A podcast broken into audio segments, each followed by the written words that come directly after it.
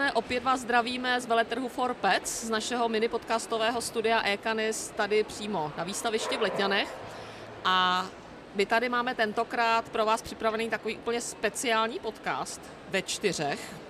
Takže od mikrofonu vás jednak zdraví Míša Weidnerová. A Katka Houšková. A Iveta Panírková. A my všechny tři grácie jsme se sem pozvali Luboše Satoru. Ahoj Luboši. Ahoj všichni. A Luboše možná už někteří z vás znáte. Eh, Luboš se věnuje mentrailingu, je vlastně průkopníkem této metody vyhledávání u nás v České republice a také na Slovensku. Ale přeci jenom, kdyby náhodou se našel ještě někdo, kdo teda vůbec o této metodě neví, co to je, co si pod tím představit, tak já bych tě poprosila o pár slov, abys nám uvedl, co to ten trailing vlastně je. Dobře. Uh, mentrailing je metoda pachové práce služebních psů, která je založená na eh, sledování převážně individuálního pachu jedné konkrétní hledané osoby. Eh, metoda je to velmi stará. Někdy už od 12. století eh, v Anglii se vydal nějaký královský dekret, na základě kterého bloodhoundi mohli vyhledávat vlastně pytláky. Následně tuto metodu převezli i do Ameriky, kde se hodně věnovali vlastně hledání uprchlých trestanců, uprchlých otroků a vlastně ztracených lidí. Eh, v současné době ještě pořád platí údajně v Americe zákony, které eh, vlastně řekněme, říkají, pokud Bloodhound stotožnil třeba vraženou zbraň s osobou, tak to bylo skutečně bráno jako přímý důkaz.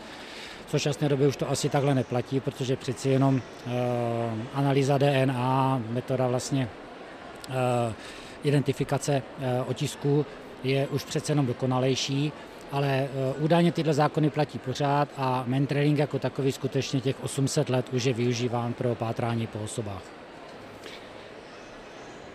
Tak Luboši, já bych se zeptala, jak jsi vlastně k téhle disciplíně dostal? My víme, že mantrénink u nás byl hodně zapracovaný a do nedávné doby vlastně ještě poměrně neznámý. Proč ty jsi s tím sám začal?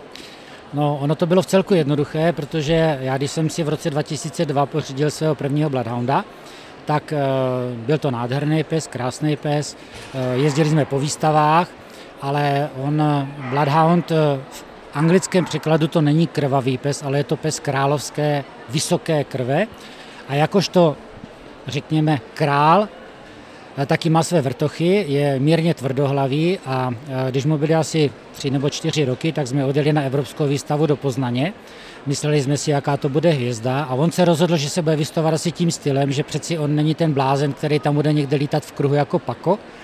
Takže to dopadlo tak, že my jsme přijeli do té Poznaně na Evropskou výstavu, na Bruk tady takhle obhlídl celou tu halu, nastoupili jsme do kruhu, on si lehl do prostřed toho kruhu, rozhodčí to akceptoval, všichni běhali dokola, zháněli se, bláznili, no a pak tom to skončilo, on vyhlásil první místo, druhé místo a potom přistoupil k nám ten rozhodčí a řekl, tak a tady vidíte typického představitele plemene Bloodhound, to znamená tvrdohlavý pes, který si nenechá nic vnutit a já ho stavím na třetí místo, přestože se nevystavil, přestože se neukázal, ale ukázal nám povahu Bloodhoundu.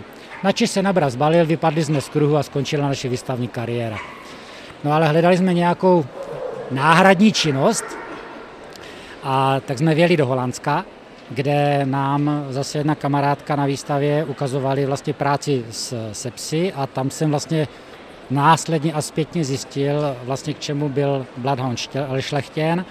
No a potom se nám podařil vynikající tah, kdy jsme se eh, seznámili s Evou Čečilovou, vlastně v Americe, která nám eh, vlastně ukázala nebo vysvětlila, připravila veškerý podklad, co se týče mentoringu a těchto věcí. No a já vlastně přesto, že jsme zkoušeli záchranářské stopování, policejní trasovky, já nevím, kde co všechno ostatního, tak to nakonec dopadlo tak, že psi mě naučili uh, dělat mentrailing, takže um, takhle asi to nějakým způsobem začalo. No a uh, jak už tady uh, Katka správně řekla, mentrailing ještě do dneška je pořád zatracovaná metoda, je to metoda, kdy eh, prostě hromada lidí nevěří, že to takhle funguje, je skeptická k této metodě. Ona ta metoda je strašně neuchopitelná, protože vlastně nemá žádná pravidla. Eh, proto pro mnoho lidí je taková, řekněme, hrozně nečitelná. A já se teda přiznám, že já jsem se jako zasek v tom, že eh, jsem se nebo chci dokázat, že ta metoda smysl má. Takže naproti tomu, že teda hromada lidí tomu nevěří, dělám všechno pro to, aby ty výsledky eh, té práce tady byly. Mě by zajímalo, čím je tato metoda vyhledávání osob tak úžasná, že ti mnohdy ta trnitá cesta k jejímu prosazení za to vůbec stojí? No, to je zase celku jednoduchá odpověď. Uh, ta metoda je strašně jednoduchá v tom, že vlastně my uh, nedáváme uh, při práci těmto psům žádná lidská pravidla. Úplně zjednodušeně sedí tady mistr světa v přesném stopování naproti mě a doufám, že mi to Katka potvrdí. Prostě eh, je to metoda, kdy ti psi odvádějí fantastickou práci, jsou absolutně skvělí, ale vlastně my jako lidé jsme těm psům dali nějaká pravidla. Vytvořili jsme nějaký mustr, kde jsme řekli, hele, chceme, aby to vypadalo takhle a takhle, ty pravidla jsou takový a takový a kdo z vás v tom eh, systému získá nejvíc bodů, bude nejlepší, ať už je to v republice, v Evropě, na světě, ale prostě ty pravidla jsme dali my jako lidi. U toho maintrailingu vlastně žádná lidská pravidla neexistují. Tam já tomu psovi dám čiknout k pachovému předmětu a řeknu mu, hele kamaráde, tady máš pachovku a najdi mi, či to je. Jestli to ten pes dělá na vysoké nos, chodí přesně po stopě, dostane se tam náhodou, stihne si to dát na vysoký vítr a poradí si s tím nějakým způsobem, tak vlastně, ať si to dělá kotrmelec, je přesně tak, ale jedním jediným cílem mentoringu je nalezení hledané osoby, tečka. A do toho těm psům až tak moc mluvit nemůžeme. Takže já si myslím, že bych to nachal na těch psech, snažil bych se dělat všechno pro to, aby chtěli hledat nám ty osoby a pokud to ti psi zvládají, tak uh, uh, hlavním úkolem nás lidí je pouze těm psům pomáhat situaci, kdy se třeba dostanou až do závažných problémů, kdy si s tím neví rady.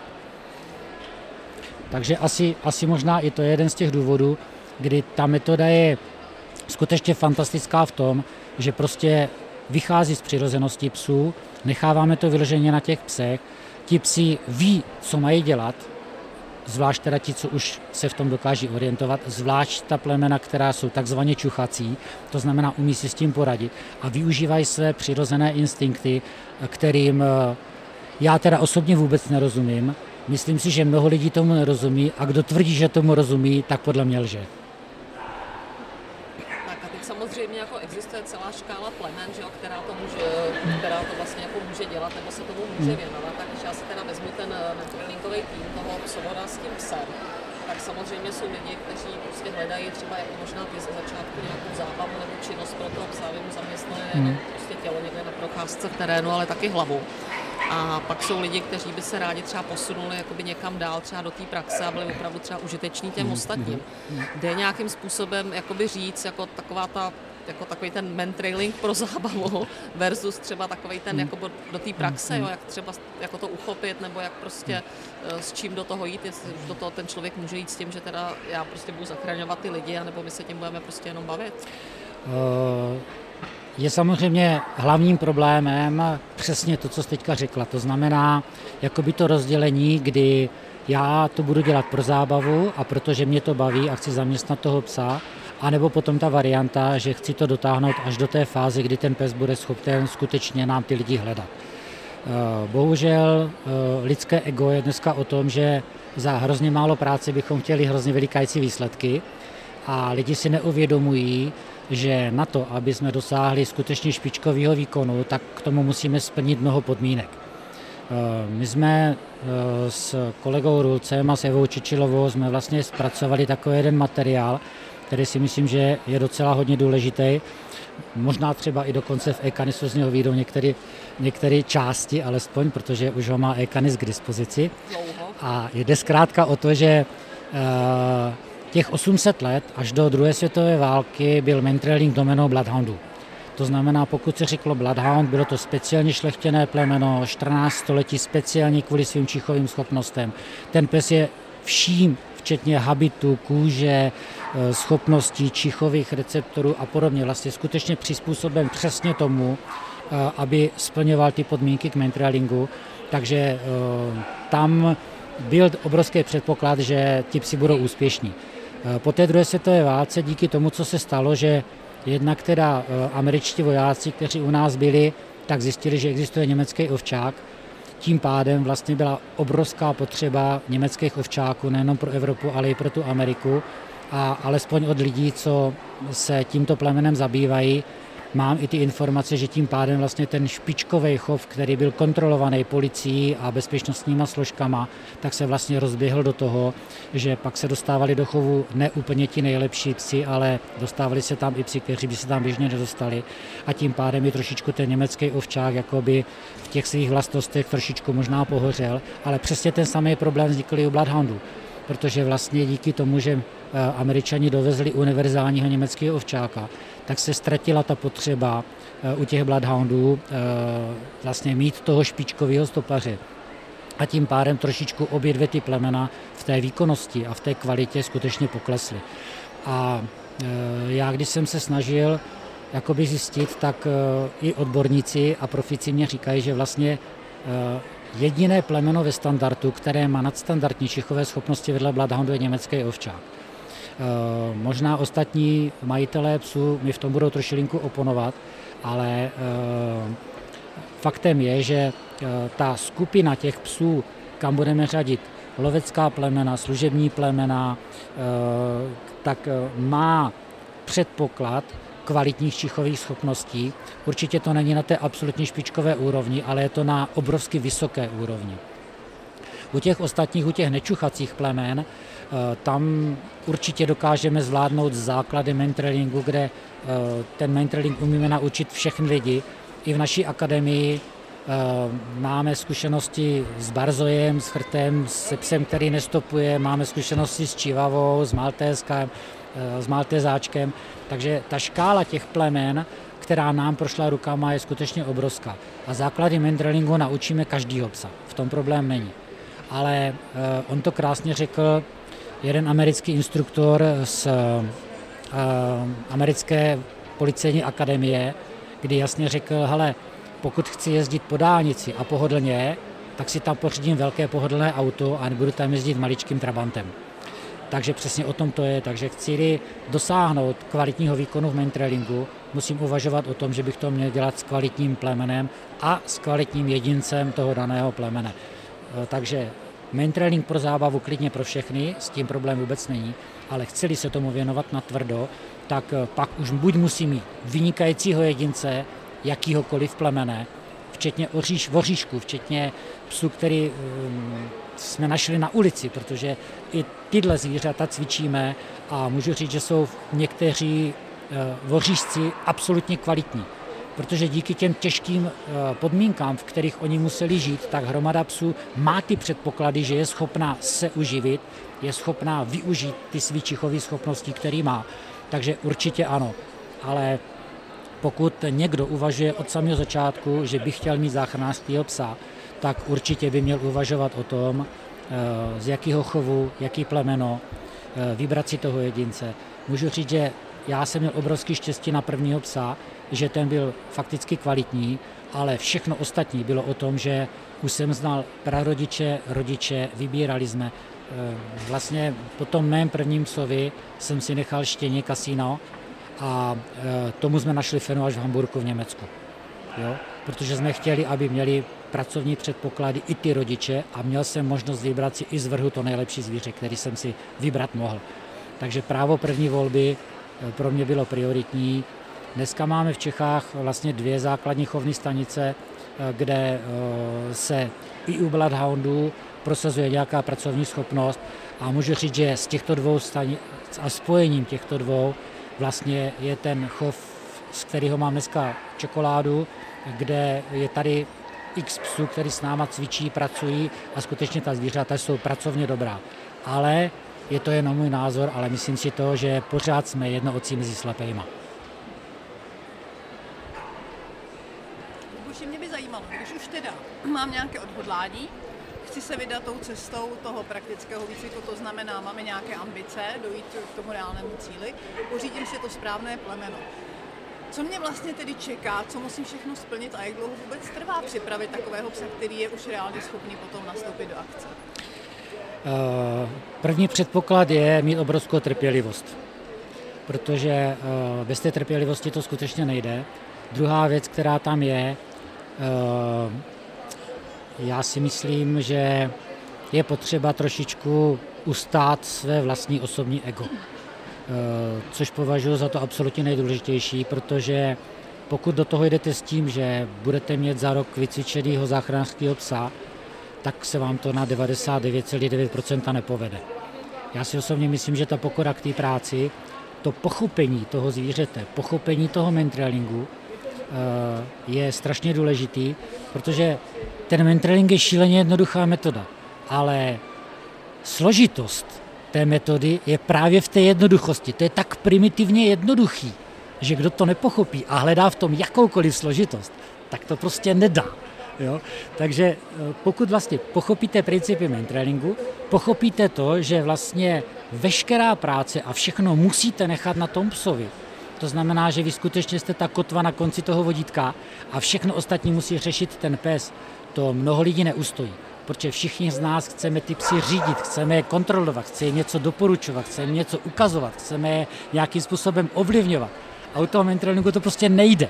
Jo, tam vlastně to skutečně závisí na tom psovi a ustát to svý vlastní ego, že já musím být až ten druhý za tím psem a musím se naučit poslouchat toho psa, musím se naučit číst toho psa, jestli mi skutečně pracuje, jak pracuje, tak eh, to je to nejdůležitější, eh, co si myslím, že eh, ty lidi strašně čeká. Je to strašně těžký v tom, že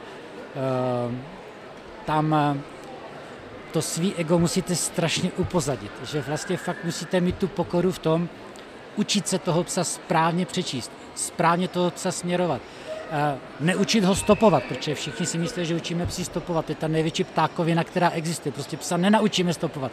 To je tak, kdybychom chtěli, já nevím, krokodila učit plavat. Jako, to je, prostě to neexistuje, to nejde. Jo? Takže eh, to je na tom podle mě to složitý. Takže určitě ten výcvik trvá hrozně dlouho. Eh, my chceme potom psovi samostatnou práci. Samostatnou práci do psa nenarveme žádnou silovou metodou. Prostě buď ten pes chce pracovat a pracuje, nebo nechce pracovat a nepracuje. Jo, takže je to fakticky o tom naladit ty emoce tak, aby ten pes chtěl nám tu hledanou osobu najít, aby se na ní dokázal soustředit a věřte tomu, že když se ten pes kousne a když se rozhodne ten pes, že někoho najde, tak vám garantuju, že ho najde. Ale to je právě to nejsložitější. Naučit toho psa Eh, nebo naučit, eh, přesvědčit toho psa, aby zrovna teď, že potřebujete najít to ztracené dítě, je to to nejdůležitější na světě. A to si myslím, že je na tom to nejtěžší. No a když si teda projdu všem celým tím složitým výcvikem a, a chystám se vlastně jít do ostrých zásahů, musím teda splnit nějaký atesty. Jak vypadá příprava na takový atesty nebo ten atest samotný? Uh, já bych to říkal i z té, z té historie. Uh, my jsme někdy v roce 2012 jsme vlastně udělali mezinárodní konferenci v Bratislavě k maintrailingu, kde jsme pozvali policii, záchranné složky, kde jsme vysvětlili, jak to celé může fungovat. Tam to všichni vyslechli, vzhledem k té skepsi a k tomu, to, co bylo, tak řekli, bezva dělejte si, co chcete, ale my na vás kašleme. Zjednodušeně řečeno to tak prostě bylo. A takhle to strašně dlouho trvalo. Ale pravdou je, že uh, organizace GAK9 Jeffa Shettlera, se kterou vlastně spolupracujeme od toho roku 2012, tak vymysleli vlastní atesty, vymysleli systém testování tady těchto psů, který je opět primitivně jednoduchý, ale zase je primitivně jednoduchý v tom, že vlastně absolutně reálně ukazuje, jakým způsobem ti psy dokáží tu hledanou osobu najít a samostatně pracovat. Takže jde u těch atestů o to, Eh, představme si to tak, že eh, stupeň 1, eh, velmi jednoduchá zkouška v čistém terénu, není tam nic složitého, délka stopy je 600 metrů, stáří je jedna hodina, takže hromada lidí, co stopuje, řekne, ježiš, tak jednoduchá zkouška, to je úplná sranda. No jenom, že základní problém je v tom, že my dovezeme toho kladeče té stopy na místo startu, tam ho necháme pět minut stát, všichni s tam odjedou a ten člověk se někam vydá a my ho jdeme za hodinu hledat. To znamená, ani rozhodčí neví, kde se ta hledaná osoba nachází. Eh, což u lidí, kteří stopují, kteří umí pracovat se svými psy, tak se možná teďka budou usmívat v tom, že najednou řeknou, aha, to znamená, Já už tomu psovi nepomůžu tělem, ani rozhodčímu nepomůže tělem, ani tím, že se někde budou lidi otáčet do směru stopy. Takže vlastně tomu psovi sebereme úplně veškeré pomocné berličky, které mu můžeme dát třeba na těch sportovních stopách, při vší úctě ke všem sportovním stopařům. Těch, ne, takhle, těm, těch lidí já si neuvěřitelně vážím. Neuvěřitelně si jich vážím z jednoho prostého důvodu, protože to, co oni umí naučit své psy, já bych v životě nezvládl. O tom jsem přesvědčený. Jo? Ale zase na druhou stranu od těchto lidí i svým způsobem vím, že pokud psovi potřebuju pomoc na té stopě, tak vím, jak se mám postavit, vím, jak mám podržet vodítko, eh, dokážu se i kouknout na rozhodčího, kam, kterým směrem se mi dívá a ti psi nás umí číst mnohonásobně líp, než mi je. Takže pokud alespoň někde někdo ví, kudy to stopa vede a někdy někdo zpracovává vlastní stopy, tak ví, o čem mluvím. A e, právě ta e, situace, kdy absolutně ani rozhodčí neví, kudy ta stopa vede, je i při této velmi jednoduché zkoušce ta největší složitost a ten největší problém. Takže ty atesty jsou přímo e, speciálně určený tak, nebo respektive postavený tak, aby nám skutečně odhalili to, jestli ten pes umí stopovat, jestli je schopný tu stopu sledovat a jestli ten psovod je schopné už si toho psa sledovat a číst. Takže takhle je to postavený. Samozřejmě ty čtyři stupně té zkoušky jsou postavený tak, že ta poslední je skutečně ve městě, je skutečně na pevných površích, je skutečně ve velmi těžkém prostředí. Není možná zase až tak extra složitá, je to zase jenom 4-hodinová stopa 1200 metrů dlouhá v tom, tomto prostředí, ale můžu vám říct, že uh, všechny ostatní atesty, kde alespoň někde někdo něco ví, uh, neuznávám, protože tohle je jediná možnost, kdy ten pes to musí odpracovat absolutně sám a nikdo mu v tom nepomůže. Mě ještě napadá otázka k těm atestům, takhle jako jaká je třeba úspěšnost toho, nebo stává se, že to tam prostě jako prosejete, nebo že většina projde, nebo že to tak jdou zkusit, zkouška od slova zkoušet, tak si to dojdem vyzkoušet. Eh, já právě eh, říkám, že my nemáme zkoušky, že máme atesty. A je to z toho důvodu, že eh, my ty lidi ani ty psy neskoušíme, ale skutečně testujeme.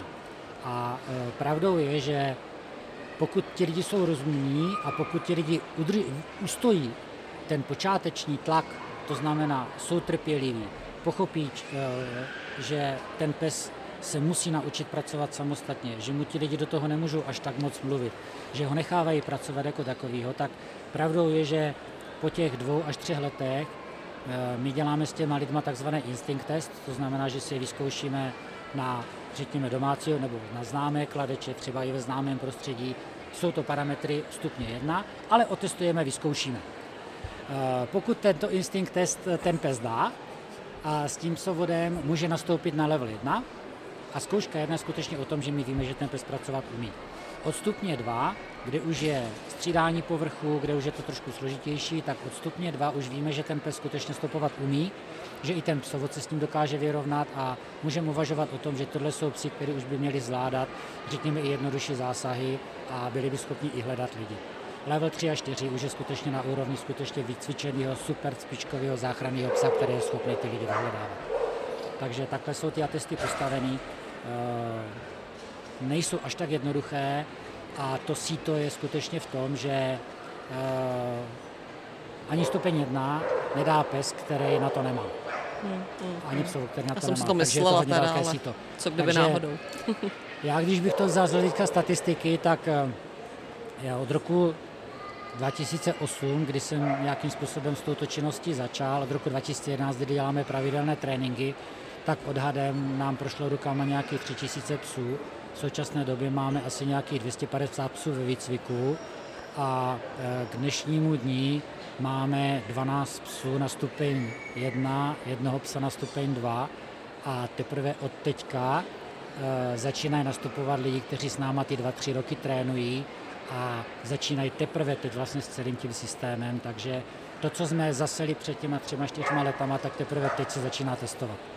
Mm-hmm. Takže není to o tom, že prostě někdo měsíc trénuje a půjde si zkusit level 1. Jasně. No. Takže kdyby teďka ty si vytah svého psa z auta, kterýho tady máš, já stejně někde na veletrhu Stockholm, kde je teda spousta psů, spousta lidí, spousta prostě takových ruchů vzruchu, tak mě najde.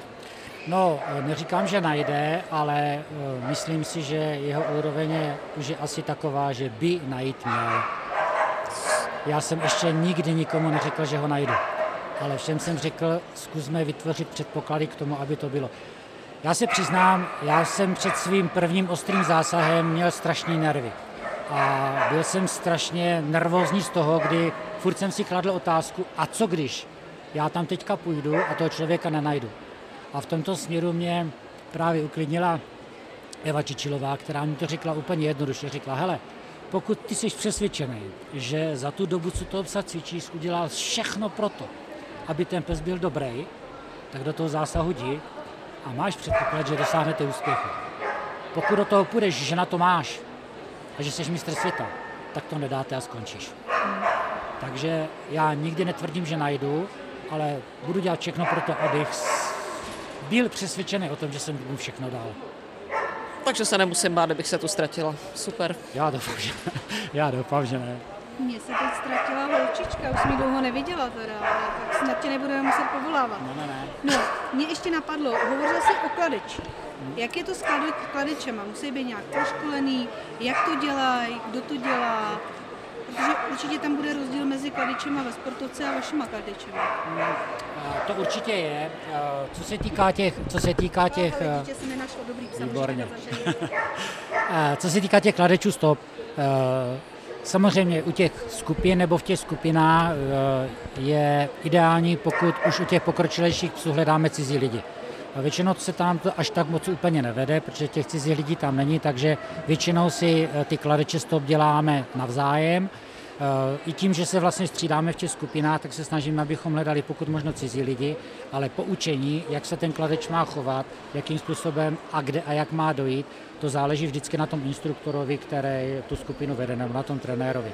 Takže uh, u těch nováčků, těch prvních, přesně instruujeme ty kladeče, jak se mají chovat, kam mají dojít, kde jak mají pracovat jakým způsobem má e, být na konci ta odměna, jakým způsobem se má na konci chovat. Jo, to znamená, vždycky uděláme nějaký relativně reálný trail nebo reálnou práci pro ten daný stupeň výcviku, takže poučujeme docela dost ty kladeče stop, aby přesně věděli, co mají dělat. E, samozřejmě existuje e, pojem kreativní kladeč a při vší úctě nebudeme se bavit, jestli jsou to muži nebo ženy, ale pokud někomu řeknu, že hele, tamhle 300 metrů před tebou je strom a ty u něho odbočíš doleva a tam se někde schováš a pes nám pracuje a odchází doprava, tak já už dneska neřeším to, kam jsem poslal kladeče, ale řeším to, jak se mi chová pes.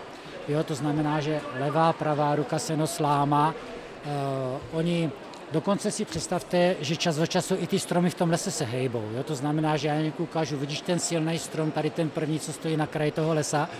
Ano, vidím ho, všichni jsme o tom přesvědčení a potom jdeme kolem 5 cm topolu Eh, kdy prostě ten strom najednou uhne a najednou se ztratí těm kladečům. Jo? Takže ta kreativita těch kladečů je vynikající, ale záleží skutečně na tom instruktorovi a trenérovi, že by spíš než to, jak se dohodne s tím kladečem, měl umět přečíst toho psa, jestli ten pes pracuje nebo nepracuje. Takže eh, v tom je zase to kouzlo toho mentralingu, že eh, to, co se dohodne, nevždy platí, ale skutečně instruktor už by měl schování psa usoudit a poznat, jestli ten pes pracuje na stopě nebo nepracuje na stopě, přestože jsme se s kladečem dohodli úplně jinak. Když jsi mluvil o tom, že vlastně při tom prvním atestu, na který ten člověk jde, tak tou větší, to vlastně tím největším problémem je to, že tam zůstane sám a všichni najednou odjedou. Tak mě hned napadlo, jestli se vám někdy nestalo, že se vám potom i někdo takový ztratil. A tak bych na to navázala. Nějakou vtipnou historku z praxe, řekni. Eh, takhle, na těch atestech eh, jde samozřejmě o to, že ehm, to se nenechává až tak úplně na náhodu. To znamená, kladeš je vybavený GPS-kou, psovod má gps máme eh, vlastně sledovací systém, kdy já přesně dokážu přes notebook v autě ve velitelském, nebo na velitelském stanovišti vlastně dokážu zpětně analyzovat, kudy ta osoba šla, dokážeme v reálu vědět, kde se kdo nachází. Takže eh, ten sledovací systém existuje, ten máme. Samozřejmě není teda na tom startu a není u těch lidí, tam ti lidi chodí totálně naslepo. Eh, dokonce máme teda dohodu i takovou, že pokud by skutečně zklamala veškerá technika, to znamená, že by úplně všechno vypadlo, včetně mobilních telefonů a vysílaček a podobně, tak ten člověk ví, že pokud je to třeba hodinová stopa, tak za dvě hodiny se má zbalit a vrátit se zpátky. Eh, máme i ty případy, kdy prostě nám ten člověk nikam odejde a do vysílačky se ozve taková ta nenápadná věta, no vy jste mě sice nenašli, ale já nevím, jak se vrátit zpátky. To se nám taky stává.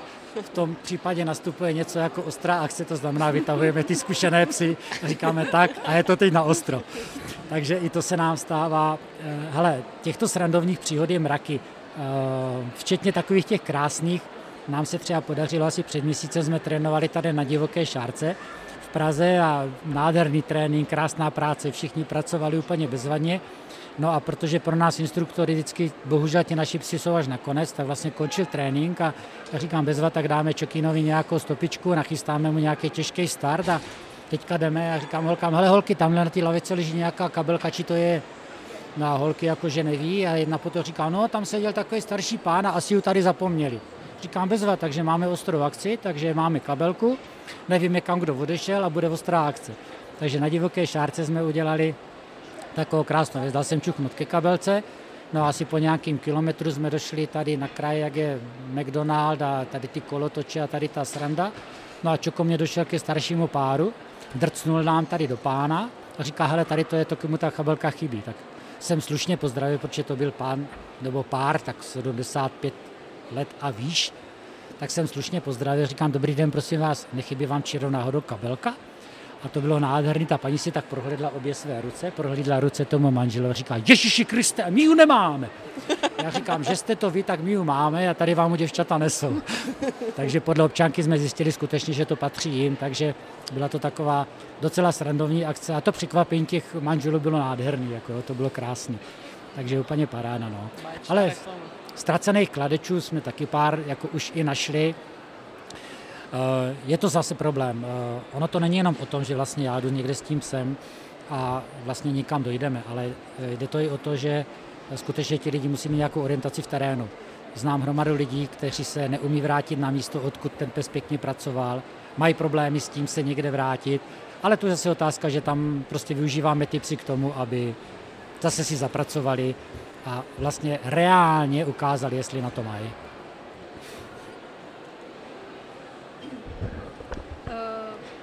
Luboši, eh, blízká se na lepší časy, jako ohledně třeba co se týká spolupráce s policií, eh, svazem záchranných brigád, tak, tak já vím, že začátky nebyly úplně jednoduchý.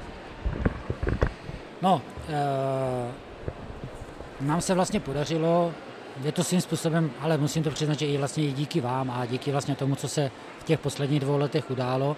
Tak vlastně, hlavně díky nám. Hlavně díky hlavně vám, samozřejmě. Jako hlavně díky vám. díky. Ano, e-kanisu, e-kanisu. Uh, takhle, uh, my jsme vlastně... Uh, jsme si přihřáli už kdysi, kdysi, kdy, kdysi dávno, když ještě Míša málem neuměla pořádně mluvit, tak jsme se dávno. potkali, tak jsme se vlastně potkali, když jsme začali psát první články o maintrailingu. Potom to pokračovalo přes jeden časopis, skončilo to na e-kanisu, kdy jsme vlastně nějakým způsobem se snažili zpropagovat main training jako takový. Podařilo se nám dostat i nějakým způsobem do médií. Podařilo se vysvětlit, co to vlastně vůbec ten main je. Podařilo se vlastně vydat knížku Základy main kde alespoň nějakým způsobem se snažíme popsat celou tady tuto situaci.